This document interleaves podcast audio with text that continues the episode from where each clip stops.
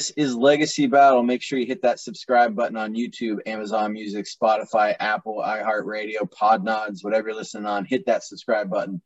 I am Michael Adams, creator of Legacy Battle. My panelists tonight from the Gridiron Battle Zone, Brian King, from Steelers Nation South, Rollo Coughlin, and we got from a whole bunch of Packers places, Walter Williams, his first time aboard, so we're happy to have him in here. Our special guest tonight, we're joined by a former wide receiver and returner, played with the Los Angeles Express of the USFL, and then his entire NFL career with the New York Jets, where he'd be top 10 in punt and kick returns and yardage. He's 144th all time in combined kicking and punt return yards. In 1988, he was the first team all conference. We got JoJo Townsend. JoJo, thank you for joining us. All right, thanks for having me. Awesome. As always, we're gonna have our Q and A after for JoJo. Tonight's debate is the top five New York Jets offensive skilled positions. We were throwing linemen in here. There's quite a few good linemen in uh, Jets history, so we're gonna keep it to the skilled positions. And we're going to start out tonight with Curtis Martin. Yeah, so Curtis Martin, uh, man, this man had a very impressive career. Uh, he was a three-time All-Pro. He went to the Pro Bowl five times. He averaged four yards per carry over his career, and he took great care of football, only fumbling the ball 29 times with touch with 4,000 plus touches. He had double-digit touchdowns in four of his seasons. He broke a thousand yards rushing in 10 of 11 seasons. In the one season that he didn't break it, he missed four games and missed a thousand yards by 300 yards. He also won Offensive Rookie of the Year.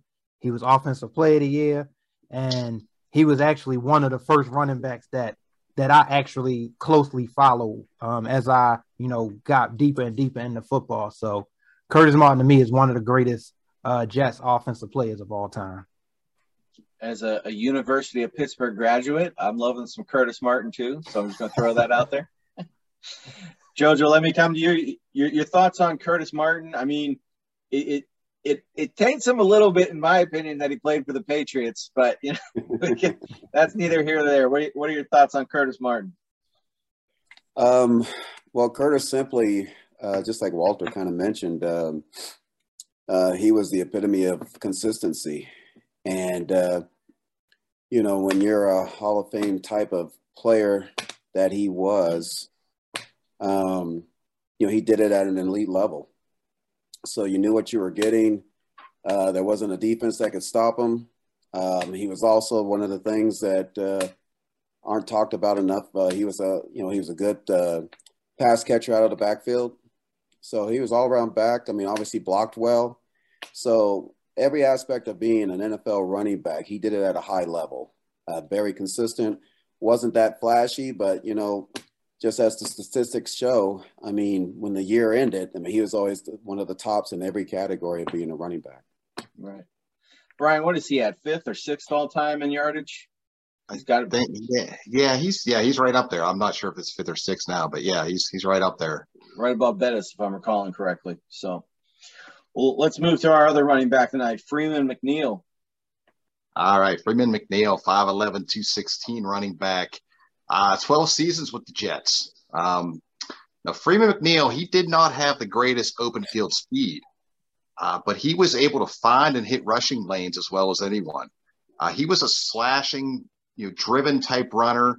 Uh, the New York Times once described his running style this way: he gets the ball, he's swallowed up by a swarm of tacklers, you don't see him, and then you do. He emerges from the pile and scampers forward. McNeil is a survivor. Uh, his ability to make something out of nothing helped him find much early success in his career. In his second season in the NFL, he led the league in both rushing yards and average yards per carry, a scorching 5.2 average that year. Uh, in the years that followed, he twice topped 1,000 yards with a high mark of 1331 in 1985.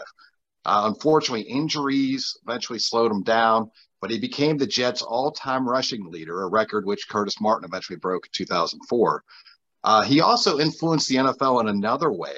Uh, he was involved in a case against the league, which ultimately paved the way for free agency. So, a great running back, a great Jet, an influential man, Freeman McNeil. Jojo, one stat he didn't mention was 45 fumbles. That is a lot of turnovers. I mean, how, how badly does that stall your offense? And if you had to pick between him and Curtis, who would you be taking? well, that, that's that's real difficult because uh, you know Freeman and I go back a long ways. Uh, we played together at UCLA also, and uh, you know Freeman. Um, to me, he was the type of back that just wasn't appreciated. He wasn't appreciated at UCLA. wasn't appreciated with the Jets. And what I mean by that is that um, outside of his earlier career, you know, he wasn't ever really featured the way um, being a teammate that I thought he could have been, where he could have actually uh, made more of an impact with our team and with our season. Uh, we did have some other talent at running back, but you know Freeman, uh, and and I'm being biased here. Um, he was always a, a, favorite of mine as a teammate. Uh, he, he, was great in the locker room, uh, but yeah, the fumbles he, he did have some issues with fumbles. Um, and uh, and obviously, if you're going to compare the two, I mean, obviously Curtis had a much better prolific uh, NFL career than than Freeman did. But if there's one thing I can uh, attest to, you know, attest to Freeman, and this was before I came to the Jets, it was that one year that the Jets made it to the uh, to the championship game against Miami. And a big reason why that, and why I said that if if Freeman was uh, you know, the the number one option on your offense. He was the number one option of that offense at that time. You know, Richard Todd was the quarterback. They had a great team, uh, and they were probably favored going into Miami that year. And the reason why they lost the uh, the AFC AFC championship because there was a big thunderstorm in Miami the day before, and the Dolphins, you know, uh, suspiciously did not cover the turf. they did that on purpose because they knew they could not stop the Jets running game. And so a lot of that had to do with Freeman. So Freeman had the type of impact as as you want with a running back that could get you to the big game because he did. He was the featured back that year. A big reason why the Jets made it to the AFC Championship game, and if not for you know, little Mother Nature, who knows? They might have made the Super Bowl. Inside information there. I always love that.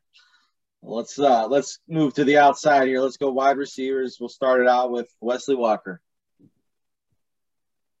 Wesley Walker.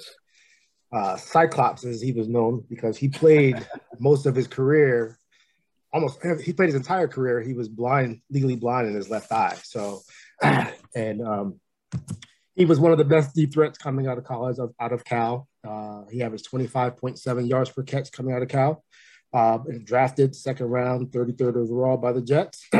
and he took that prowess that he showed in, in Cal as, as a deep threat, and he instantly made an impact in the NFL. He averaged 41.1 um, yards per catch his first year and 24.7 yards per catch his second year. Uh, second year, he was his first thousand yard campaign. Uh, injuries kind of hampered him over the next four seasons. He missed 23 games, but he still averaged 19 and a half yards per catch in, in, in those seasons where he missed all that time. So if he had played, uh, you know, half those games, his numbers would be uh, far more substantial. Um, four of his five, final five seasons, he averaged over 20 yards per catch, including a second to last year. He had a second thousand yard season where he uh, went over 1,200 yards and had his first season with 10 plus touchdowns. Uh, for his career, he averaged a ridiculous 19 yards per catch, He's second in Jets history in receiving yards and touchdowns, TD receptions, third in receptions.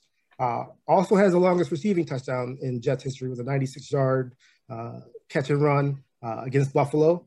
Uh, and he's also the only offensive skill player in Jets history who also has a safety. So, uh, so go. he's a 2000, he's a 2012 member of the Jets uh, Hall of Honor. Wesley Walker. Put that man on that top five list. Walker had the speed, he could play in the slot. I mean, he wasn't your prototypical wide receiver. You know, so what are your thoughts on Walker and and his size was didn't have the statue where he's going to be jumping over people, but the man can catch the ball. He can catch the ball, and uh, yeah, I mean, he had the breakaway speed.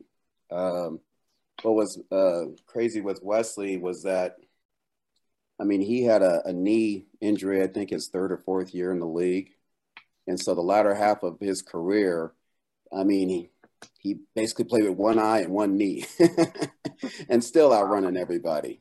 Um, he is the only player that I've seen live that you know could catch a ball. I don't care how where you threw it, how far you threw it down the field, but he would go get it. And I've never seen anyone with that kind of you know catch uh, you know catch the ball uh, speed. They just can just get to that ball and and make a big play happen. Uh, about the only other person was our other teammate was uh, you know Lam Jones, who unfortunately had a injury prone season, and obviously he was an Olympic sprinter too. But um, you know, a, a, quick funny story is that I mean, when I got drafted by the Jets in '83 and, and, came to the uh, our preseason camp, uh, you know, I got to see those guys in action, and you know, get to the point. Uh, uh that's why I selected to just stay in LA and go to the Express and said, you know, I'm not going to mess with these guys. They're they are awesome, but I, I think with one thing, uh, two things that aren't talked about with Wesley is his toughness. Um, he had no problem coming across the middle. He had awesome hands. I mean, he had glue for hands. He could, I mean, he would get in there and he could be a possession receiver. And when he was asked to do so, he did it at, at a high level. Um, and, uh, and probably the biggest thing is just that, I mean, he just opened up our offense because, again, because of his speed, he was kind of like, you know, Tyreek Hill with the Chiefs right now. I mean, he would just open it up for the rest of the offense in the passing game just because the threat that he possessed. I mean, the DBs, uh, they weren't bumping and running Wesley very often, so they were playing off quite you know, quite a lot. So that opened up a lot of holes for our offense. So we're gonna go to Al Toon next. And so I got Al Toon, and I'm not gonna I'm not gonna sit here and tell you that he's probably better than the other wide receivers we're talking about tonight. Al Toon for me was a pick that was just the guy that I really liked. Much like when we did the Jets defense show with John Abraham, I took Erik McMillan. I knew he wasn't going to make the top five, but I just a player that I loved. So Al Toon played from 85 to 92, his whole career with the Jets. He's got three Pro Bowls. Um, he's on that Jets all time four decade team. Uh, he does have the least amount of turnovers by a wide receiver tonight. So that's the one thing I can brag on him. He's holding on to the ball. Uh, he led the league in receptions in 1988, four times in the top 10, three times top 10 in yards. So for his short time period that he did play, he was pretty dominant. Him and Ken O'Brien had a nice combination going there. His career, unfortunately, was very shortened by concussions. Uh, I had read that he had nine concussions in eight years. And this is back, and we're talking 85 to 92 before we really knew what was going on with concussions. I have a feeling he would have been shut down a lot earlier in his career um, if this was today. So, um, yeah, he, he he's barely top five on the wide receiver list in, in the statistics for the Jets because his career was so short. But during that time period that he was there, he was dominant. JoJo, I mentioned the concussions. I mean, it was definitely different back then. Do you think with that amount of concussions, they would have shut him down in today's game? And and had he played longer, what do you think he could have done? Well, yeah, he definitely would have been shut down. Um, and might have even had to end his career even earlier because um, he took a lot of abuse. And uh, because that was the only way to defend him. I mean, he's 6'4, 220, and uh, unguardable, run great, run great routes. Um, and, uh, but the way to defend him was is just when he caught the ball, they were just going to converge and just try to knock the crap out of him as best they could. And unfortunately, you know, if there's one thing I can say, you know, rest in peace, our coach Joe Walton. You know, I always tell people that ever ask, Joe Walton to me was one of the, you know, top offensive minds in in NFL. Um, we were way ahead of the game with some of the things we did and a lot had to do with him. Um, the downfall was that sometimes he forgot how, how smart he could be. And we got pretty predictable as an offense. And the reason why I bring that out is because, I mean, he typecast the talent that we had. You have an Al Toon, six four, that can run a four four five, that can jump, that can dunk a basketball at 12 feet. This dude, he should not have been a possession receiver. He we should have been talking to him the way we're talking about with Wesley Walker. You know, the statistic to see with Al, or the disappointing statistic would be is how many touchdowns over 40 yards did Al have in his career? Because he should have had just as many as Wesley with the ability and the jumping ability that he had. And I think those are one of the things that um, when I look back on our team, particularly with Al, that we didn't use that aspect of that combination of size, speed, and talent enough down the field. And so when you talk about his concussions, teams were just lining up because they knew a lot of times they were, we were using him as a possession receiver. So he's going 10 to 15 yards, and those linebackers were looking for him. and back in the day, I mean, let's let's be honest, you're trying to knock people out. Okay. And one way to destroy our offense, knock Al Toon out of the game. okay. And that uh, that was the mindset is we're gonna we're gonna make sure that he felt us at the end of the day. And again, I go back to as I alluded to Wesley, Al's toughness. I, I saw him take some shots from some big time, you know, defensive linemen, linebackers. I mean, right up under the chin, and he would just get up ready for the next play. I mean, he uh, you can say the concussion, he probably had more, but because of the type of player and the commitment that he had with our team and to himself and, and trusting his ability, you know, he uh, he he kept battling in there. If he had the the space that they have today, I think he'd be putting up like Megatron numbers. But we'll, well never know. Remember too, uh, not to cut you off, Brian. No, no. You got to remember too, back in the day when they were talking about wide receivers, they were saying number one Jerry Rice, number two Al Toon. Okay, so that that's all you need to know about Al Toon. If they're comparing him to Jerry Rice when Jerry Rice was at his peak, that's all you need to know about Al Toon. He's making an argument for me. I love it. Well, let's move on to uh, Don Maynard. Yeah, so Don Maynard, he uh he began his career. He's so he he did one year in the NFL before heading to the CFL for one year. Um, then he came back to the NFL and he started off his his tenure with the Jets with a bit of a makeshift quarterback lineup before Joe Namath came along. Um, in his first five years prior to Joe Namath, uh, with a makeshift quarterback lineup, he managed to have two uh, thousand plus yard receiving seasons, um, and you know he he was he was one of those players that that kept the that kind of kept the team in games. You know, despite in spite of how the quarterback play were was. But then once Joe Namath came on board, that's when when this guy really, you know, hit his peak. He averaged uh, at least 20 yards per reception in four of his seasons played.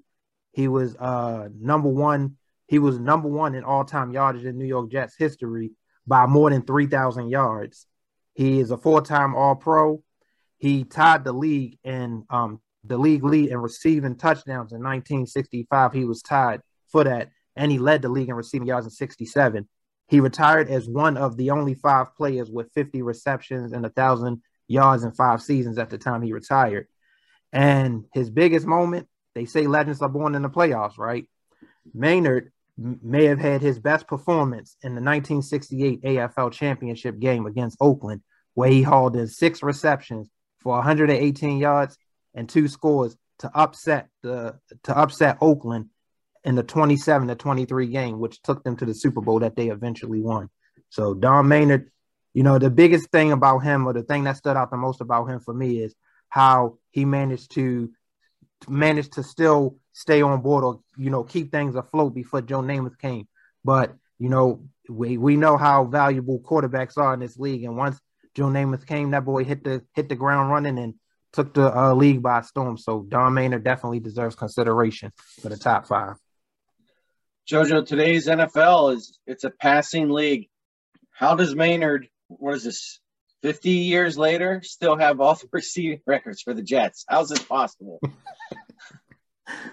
um, good question. I, I, I, can't explain it, but uh, you know, I mean, fortunately, you know, he uh, he had a lot of Hall of Fame talent around him, Super Bowl championship winning talent around him.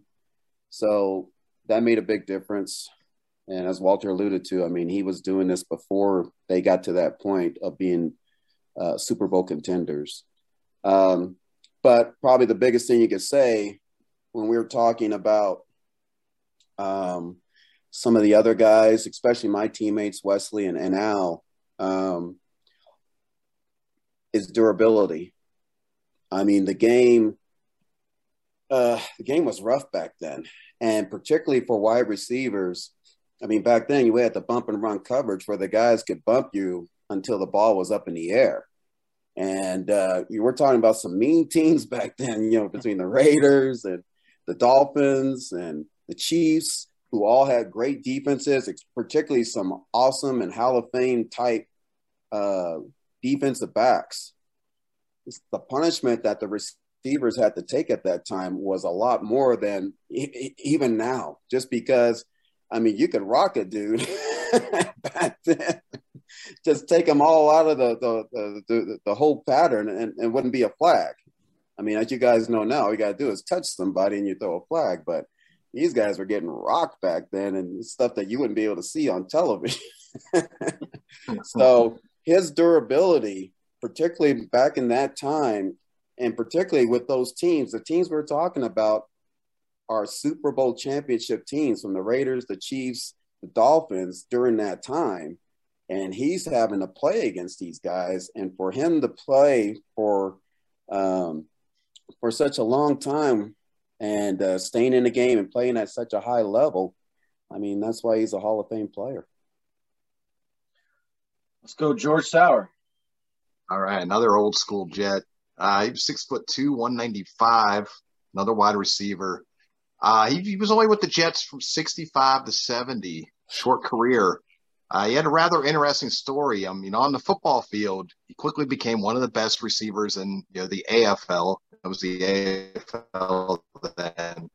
Um, he was named to the AFL All Star team in four consecutive seasons, from '66 to '69, and he topped a thousand yards in three straight seasons during an era which usually only saw a handful of receivers reach that plateau per year.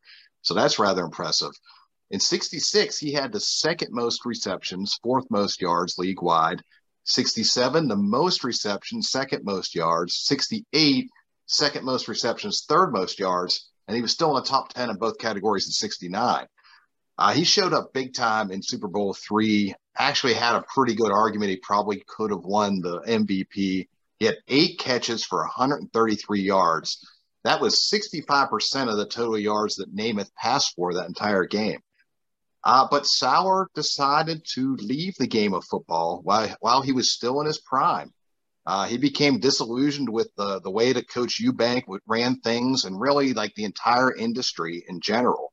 Um, this was long before free agency, so he, you know, he couldn't just pick another team or anything like that. So he just walked away altogether. Uh, yet his contributions to the Jets prior to uh, walking away really makes him, uh, you know, a, a good candidate for this list. So uh, another old school wide receiver here, played in the hard days, walking away from the game at a young age. Uh, JoJo, I mean that that back then that was their that was their livelihoods. That was how they made their money. And he walks away. I mean, what what are your thoughts on a player doing that in the middle of their career? And, and what are your thoughts on on George? Um, well, I, I can kind of relate to George a little bit because it's it's a little bit why I, I kind of you know, decided to stop playing myself. Um, you know, you, when you have those kind of moments where you're you feel that you're not getting the most out of the game, and uh, when you talk about someone like George, though, that was uh, like you said, uh, just one of the you know top receivers uh, during that time. Um, you know, I look at George the same way with Curtis Martin. I mean, he was just uh, the model of consistency at a high level, and uh, you know, wasn't anything you know that flashy or anything about it. It's just he just knew how to get the job done, dependable, um, and you knew that you can count on him to make the big play when it was needed. And uh, Um, but for him to leave, it had to take something, you know, pretty pretty strong for him to leave, especially at that time when the Jets again were were right there as far as being championship contenders. So um, all I can say is that um, I'm sure it's a decision that uh, he took long and hard and thought it was best for him to make at that time. Well, our final wide receiver tonight, Wayne Chrebet. Wayne Chrebet. So most most of the, the football world knows him as Ray, uh, Wayne Chrebet, but those who played the game knew him as Mr. Third Down. We will touch on that in just a little bit here. Um, he was Hofstra's first third, first thousand yard receiver and the career leader in career touchdown receptions. He also tied Jerry Rice's one AA record of touchdown receptions in a game with five. But despite that, his success in college, he was deemed too small to play in the NFL. So he went undrafted. Uh, but he did secure a tryout with the Baltimore Stallions of the CFL, but they cut him after one day. So he secured a tryout with the Jets. He actually went into uh, training camp as the 11th receiver on the depth chart. You know, back in those days, only five or four or five receivers made the the roster. Um, but he was able to battle through training camp and preseason and secure a spot on the uh, Jets 53 man roster. But because he was fifth when going into training camp and preseason and into the regular season, he took off. His first year, he was 27th in the league in receptions. And the next year, he was 13th in the league in receptions. Those two totals helped him at the time become the fast the uh, the, the person with the most receptions over their first two seasons. Um, he but he made his name on third down. He was known as Mr. Third Down. So 65% of his receptions came on third down and secured a first down. 71% of his receptions were for either a touchdown or a first down. So that's that's ridiculous. You can't beat those numbers. He's third all time in Jets history in receiving yards. He's second all time in receptions, third all time in receiving touchdowns. And to sum up his career, because you know his his career was cut short because of concussions. In his final game against the San Diego Chargers, he caught a pass on on third down for a first down at the two minute warning, which helped to secure the drive longer. They didn't win the game, but it helped secure the drive longer so they can have an attempt to win the game. They didn't, but that was his final catch. A first down off a third down reception. Um, he's a he's a 2014 Jets ring of uh, honor member, and his jersey had been unofficially retired uh, by the Jets. Nobody has worn the his jersey since he retired in 2005, mm-hmm. and so go ahead and put Wayne Chrebet on the top five. Go ahead and do it. So we all know Wayne Chrebet because we know football and we are into football. But if I was to ask like the casual fan, they're not going to know Mr. Third Down. They're not going to know possession receiver, but they're going to know T.O. They're going to know Randy Moss. They're going to know the guys that make the splash plays. JoJo, just saying that, I'm feeling like Wayne doesn't get enough respect. Well, I agree with that. And what's uh, what makes your point um, um, accentuated even more is that it's just a story behind it. There's more Wayne Chrebet stories out there in the NFL, you know, than there are the, the number one pick in the draft, uh, having a successful career. And, um, you know, to, to play, to play this game, I mean, I, I kind of laugh. I mean, I, you know, I went to the Super Bowl this year and got to see a lot of former teammates and, and some, and some other NFL colleagues. And I always kind of laugh when I see the size of these guys. And you know, they're up there saying Wayne Wayne Chrebet was too small. I mean, wasn't Wayne Chrebet bigger than I was? I know when I'm looking at them, I was hanging out with some of these guys, some of the you know linemen and things of that nature, and I'm like, you know, what the heck was I thinking being out there? But uh, you know, but I'd say 75% of the guys that play in NFL, and I mean the history of it, it's an attitude. I mean, you're in some kind of zone because I, I've, I, have i have lived it, and it's a kind of zone just that just attracts. The attraction is the love for the game, uh, being out there, and uh, I tell you, there's nothing like uh, playing football in New York. I tell you that that's uh, that's an experience and a half to be out there on on the field and you know eighty thousand people uh, out there and just just the the whole environment of of being a New York Jet is is just something that uh, uh, you you wish everyone could live through just to have that experience and and I think that's what drove Wayne. And if we appreciate the thing with Wayne is that um, he wasn't going to take no for an answer. He was going to prove himself because the passion that he had for the game and the belief he had in himself. So um, we all play the game. I mean, it's great that you can make some money and, and, do all these other things, but first and foremost, I mean, it's the love of the game that why you is the big attraction, and uh, being able to compete with the best athletes in the world on a weekly basis. I mean, uh, that's what keeps someone like a Wayne Chrebet to, to, keep going until he got his chance. And, you know, when that door opened, he was going to make sure it wasn't going to close till he said so. Well, let's move on to our final player tonight. And I guarantee he makes the top five. Guaranteed. Joe Namath, Broadway Joe, Jets all time passing leader in yards and touchdowns. 1965, Rookie of the Year, he's got five Pro Bowls. We'll call him that. They have different different different league back then, but uh, he led the league in just about all passing categories at least once in a season. Um, he's a two-time AFL Player of the Year. In '74, he got the Comeback Player of the Year. Um, he's on the um, the AFL Hall of Fame All 1960s team. Of course, he is the MVP of the Super Bowl in 1968. Uh, and that was obviously the you know the Jets' only Super Bowl appearance and of course victory. Um, you know stats stats aren't going to be what people remember Joe Namath for. They all remember him for the same thing: the, the guarantee of the Super Bowl win. Um, you know, over the Colts, Johnny Unitas Colts. You know, this uh, it took guts to do that, especially when you're you're playing in New York, where everything is magnified a hundred times larger than what it is anywhere else. Jojo, if he goes on to lose that game, are we talking about Joe Namath tonight? um, that's a good question, but I, I, still think you'd be talking about Joe Namath because he, uh, if there's one thing, his talent changed the game. I mean, it was the first time um, that a quarterback can demonstrate the importance of the forward pass and not just throwing, you know, uh, stop routes, you know, five, 10 yard routes, but how, you know, bringing the, the deep game uh, was essential to the progression of NFL football.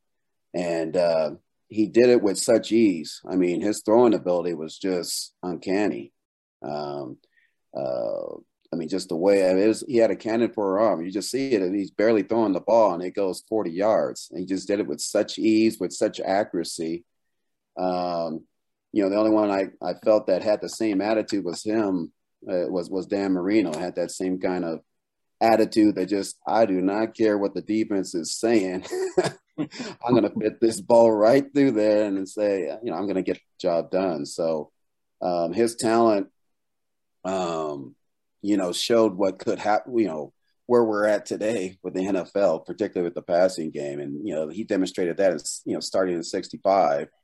And uh, again, I think he was a big reason why the passing game continued to mature, uh, just because he was the blueprint of what could happen with the forward pass. Um, and secondly, again, the attitude. I mean, it was that attitude, him guaranteeing the Super Bowl win and just the flair, the confidence that he gave his team. I mean, if you want to compare what he gave the Jets uh, those years, I mean, you can compare it to Tom Brady. You know, that attitude, knowing that, you know, we got him on our side, which means we got a chance to win. And that's what he gave the Jets, um, you know, during his prime uh, those, those, those years. And uh, um, that, you know, that says a lot. I mean, because he made people better. And just to show that I'm a fair host, I brought up McNeil's fumbles. I'm going to bring up Namath's uh, interceptions here. 215 interceptions with the Jets to only 170 touchdowns. So just keeping it all even out there. So, all right. So we're going to move into our vote, our, our shout outs tonight Matt Snell, Ken O'Brien, Mickey Shuler. Just missed our list tonight. So, Walter, you're in my top corner. Can't pick your own. Everybody gets to take one tonight. Uh, for me, I got to go with my pick would be Wayne Chrebet. Okay. Brian. Well, I mean, one one thing you didn't mention about about Joe Namath was, I mean, that whole like superstar, you know, sex symbol thing he had going on. Really, like the first, probably like you know, football player, like just be bigger than life. You know, it's uh, I gotta get Joe Namath, man. What, wasn't he like Al Bundy's bartender or something and married with children too? All right, Rollo. In, in addition to Joe Namath, the one of the funniest moments of television was when he hit on Suzy Kolber on the sideline. that was funny. But my pick is going to be Don Maynard, simply because his records still stand to this day. And he hasn't played in well over 45 plus years. So put Don Maynard on that top top five. okay. Uh, I'm going to go Curtis Martin, and not just because he went to Pitt, uh, but he's the all-time leading rusher on the Jets. How can we not have their all-time leading rusher on this list? So JoJo, we come to you. You got Al Toon, George Sauer, Freeman McNeil, Wesley Walker. Out of those four? Out of those four, yep. Whoa. You get the hard part. yeah, you're not kidding because you know, you know, off the record, I, I got to say Joe Namath's number one just because um, you know, he he brought the championship to the Jets. you know, to me, that who cares about the stats? I mean, it's all about winning in NFL. You know, he was the one. He was the leader of bringing a championship to the New York Jets franchise. But out of those four, um, gee whiz, I would. Uh, I'd probably have to, you know, go with Al Toon, um, simply because of um, of what he was able to achieve while he played, and still, as I alluded to earlier, um, uh, unfortunately, as as a team, we did not capitalize on all of his ability. Hmm. And if we had of, and if he could have stayed healthy, which I think it would have helped him stay healthy, um, you know, uh, he could possibly be the, the number one, you know, Jets of all time. So our New York Jets offensive skill positions top five of all time: Joe Namath, Al Toon, Wayne Chrebet, Don Maynard, Curtis Martin. We're gonna move into our Q and A. Walter, you got two on the list. You get first question. Oh wow! Okay, so um, so the question I have for you now again, I'm this is my first time doing this. So are we asking this specific to their career or just general questions? Ask them anything you want. Okay. so my question for you is with how the wide receiver market is looking today, with every every other day you hear about a new player possibly getting a new contract to one up the other player. The wide receiver market now is almost looking like quarterbacks. What are your thoughts on that? And do you do you feel do you feel that wide receivers deserve to be paid like quarterbacks right now? Um, that's a good question. I I believe so. I mean, you know, obviously the quarterbacks. I mean, I mean they are the most important, but you know they have to have someone to play with, and uh, if there's anything I'm glad about is that you know linemen are getting their just due and they're getting paid. But I think uh, the way the game has changed and the way the NFL has wanted to conform to providing more entertainment, there's no greater entertainment than watching a quarterback throw a ball to a receiver, and whether they do a catch and run or they do a 60 yard, seven yard uh, bomb I mean, that is the most exciting play, maybe outside of a, a special teams play, a kickoff, you know, punt return. But uh, on a straight offense, I mean, it doesn't get more exciting than that. I mean, sure, you can have a great running back, you know, do some things. But the way I mean, they changed the rules for a reason. They wanted to see more offense, and um, and everyone has understood that, and that's why we're a pass heavy NFL uh, with our offenses. You know, the running backs they haven't come obsolete, but you know they haven't been as important as I think they need to be personally. I mean, I believe in the running as a receiver. I believe in the running game. I believe in defense. Uh, those things seem to win champions, championships more than not.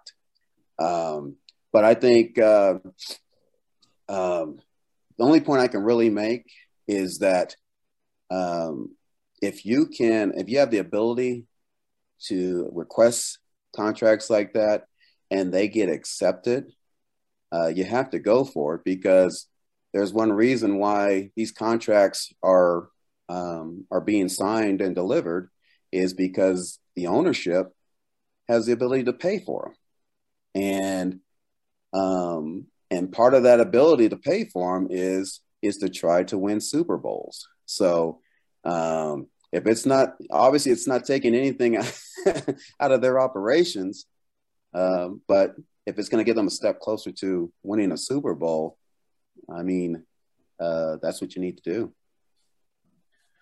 So you went to UCLA. You played for uh, Terry Donahue.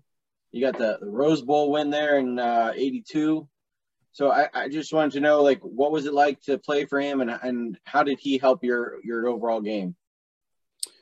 Um, yeah, that was uh had a great experience, college experience there. Um, I think probably the best thing that first the first thing that Coach Donahue did for me was just recruited me and offered me a scholarship to come because that was something I was not expecting. So for him to uh, recruit me, particularly out of Reno, Nevada, because at that time there weren't a lot of recruits coming out of Reno, Nevada. So they found me with the help of my high school football coach, and um, and I was able to take advantage of it.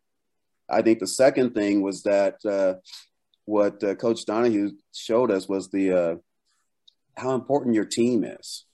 I mean, and your leadership has a lot to do with how you're going to perform, as all you guys know, um, in your own in your own careers. But with football, uh, particularly, I mean, that leadership is so important that if the leadership shows you how to be a team player, it's going to uh, filter down uh, to us players. And the best thing that Coach Donahue did is that when he took a step forward, when he knew that he uh, wasn't the best man for the job, whether it was to run our offense, run our defense, he went and found the people to make sure that we could play at a high level.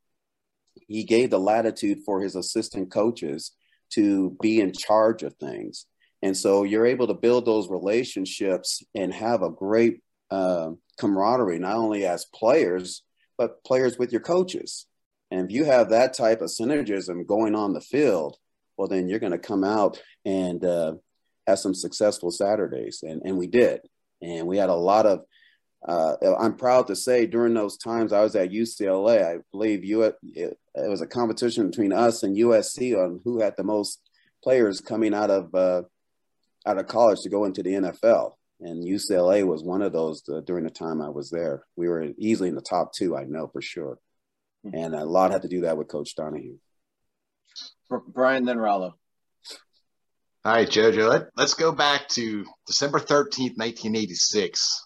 Steelers score a touchdown. Gary Anderson kicks the ball off. You field it, and you take it ninety-three yards to the house. Uh, do you remember the play, and, and how did it feel to score your first NFL touchdown that day? Well, it felt great because I um, I was a little frustrated at that time as a player, mainly because I I had a couple of uh, returns that were called back prior to that, and I was like, "Well, gee whiz, when am I going to get a break here?" So, um, so yeah, that was very exciting. Um, the uh, we had just an outstanding special teams coach, Larry Pasquale, that um, you know, again, he's one of those hidden gems that you don't hear about. You know, he never was a head coach or anything like that, but he did his job and he did it at, at you know, like we talked about earlier, Curtis Curtis Martin level. Um, he prepared us. Our special teams were we took that very seriously, and whatever success I was able to have was be, it started with with Coach Pasquale. I mean, we really game plan just like offense and defense to run schemes, whether it was a kickoff return or trying to block a punt. I mean, we really analyzed that stuff throughout the week to see what could we take advantage of. And uh, and again, that that started with leadership with Larry. He taught us how important that we how we could be on the special teams side of the ball. But I don't know if I answered your question, but it was very exciting, of course. Uh, I still have that ball. I've kept that ball, uh, my first NFL touchdown, and uh, it was uh, it was great to have that happen. And uh, it was even better that I believe it was on national TV, so my family got to witness that too. So that was pretty cool. Nice. nice. Good, Rollo. So you had cut your teeth in the NFL as one of the better return men in the league, um, but it wasn't until like I think it was your fifth, fourth, or fifth season where you played a lot of receiver, where you had over over 700 yards receiving, 17 yards a catch. Why do you think it took so long for you to get that opportunity to show what you can do as a receiver, not just as a return man? Well, it's kind of what we talked about earlier. There were there was a guy named Wesley Walker on one side, and there's a guy named Al Toon on the other side. so uh, you know, there's only one ball. So they were our two primary receivers, and then you alluded to earlier, we had Mickey Shuler uh, also that was involved. Um, and so we had a lot of great offensive talent. So um, to be honest with you, I mean, I got that chance because both Wesley and Al were injured that year, starting to see starting the season. So I got my chance. So it's just one of those things like a kind of Wayne Chrebet. I mean, you you you stay in tune and you're ready for when your number's called. I, I'd never lost confidence in myself. The uh, I think the best thing is with our wide receiver core. I mean, we had Kurt Sohn, we had Lam Jones, we had a lot of great guys. Uh, we all rallied around each other, and during the week, I mean, we really helped each other improve.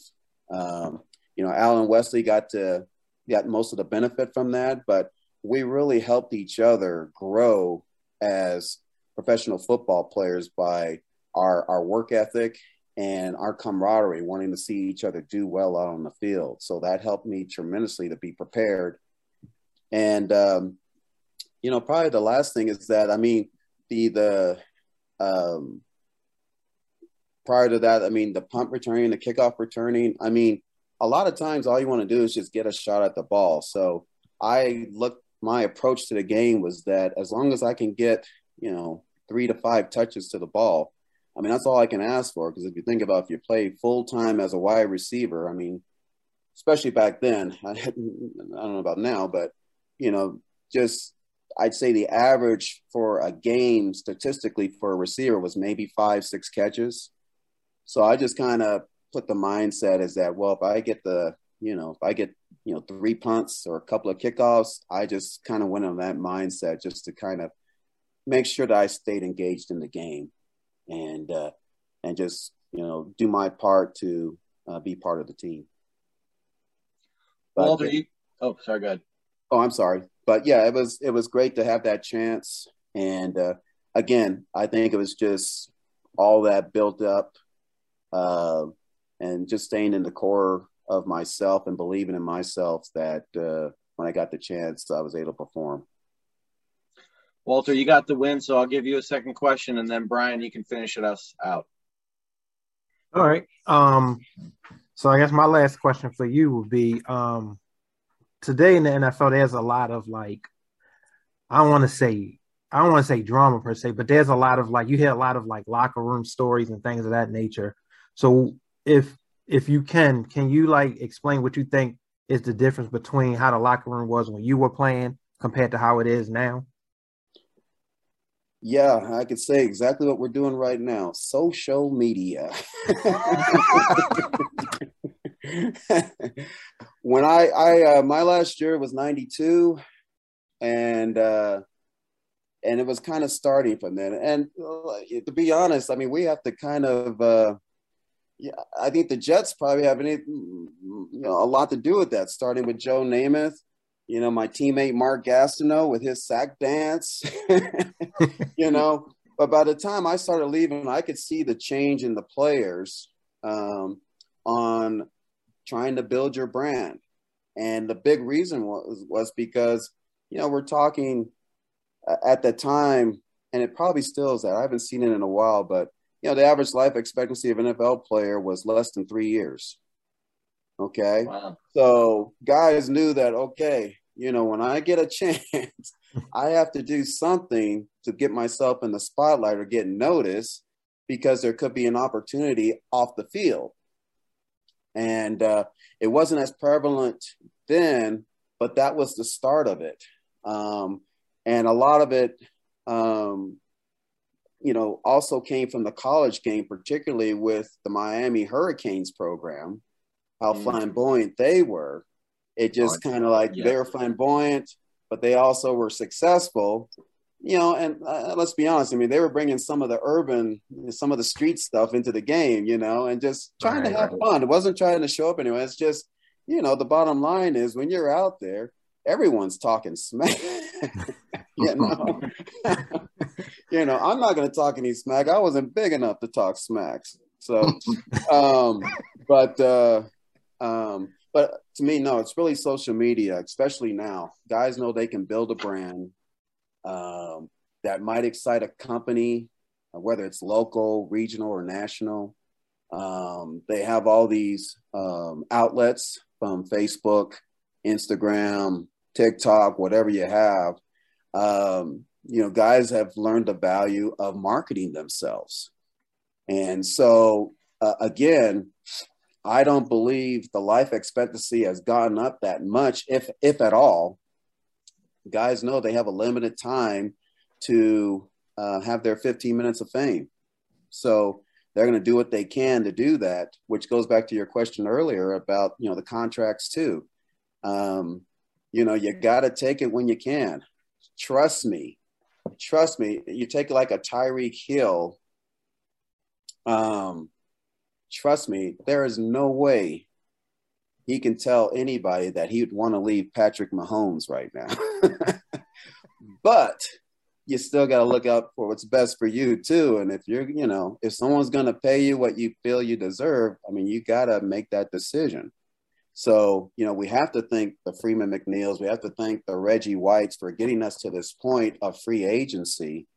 Um, I wasn't able to take advantage of that because um, it didn't start till 95 um, all the free agency stuff but but again uh, it's very important that the guys do what they can um, to leverage as much um, exposure um, um, you know career planning if you will you know post football because you know you can be an Al Toon and not be able to fulfill your true potential, which happens to quite a quite a lot of my, my peers, unfortunately.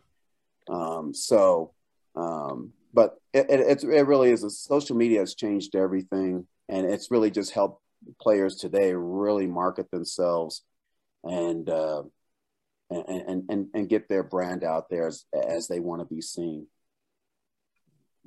Uh, Jojo, I, you mentioned it earlier you played three seasons in the USFL with the Los Angeles Express. Um, what made you, what exactly made you decide to join that league over the NFL? And what was it like playing with a legend like Steve Young? Um, well, uh, really, it, wasn't that hard of a decision um, because one thing I, I will say, there were only two teams I wanted to get drafted by. Um, the, uh, the, the, the head recruiter for the Jets, Mike Hickey, told me that they were going to draft me, and I was like, great, you know. So uh, I said if I was going to go outside of California, New York was the place I wanted to go. Um, and then when I came out for the first preseason camp, I mean, it, it you know, it it reconfirmed that.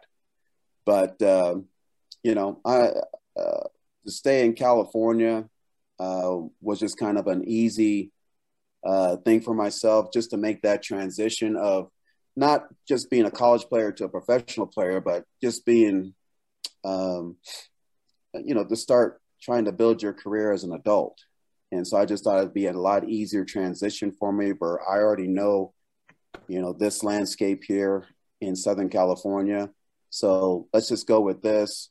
I was going to make a little bit more money, not a lot more money, but I did make more money with my initial contract and what the Jets were offering.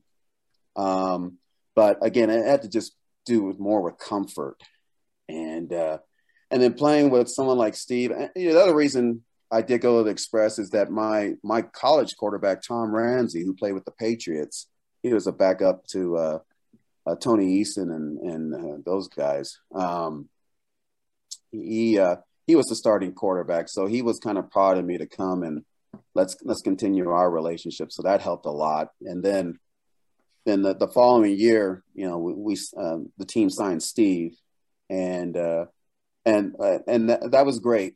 Um, if there's anything that I, if there's anything um, from a Jet standpoint that I wish we could have done more, um, at least had more latitude.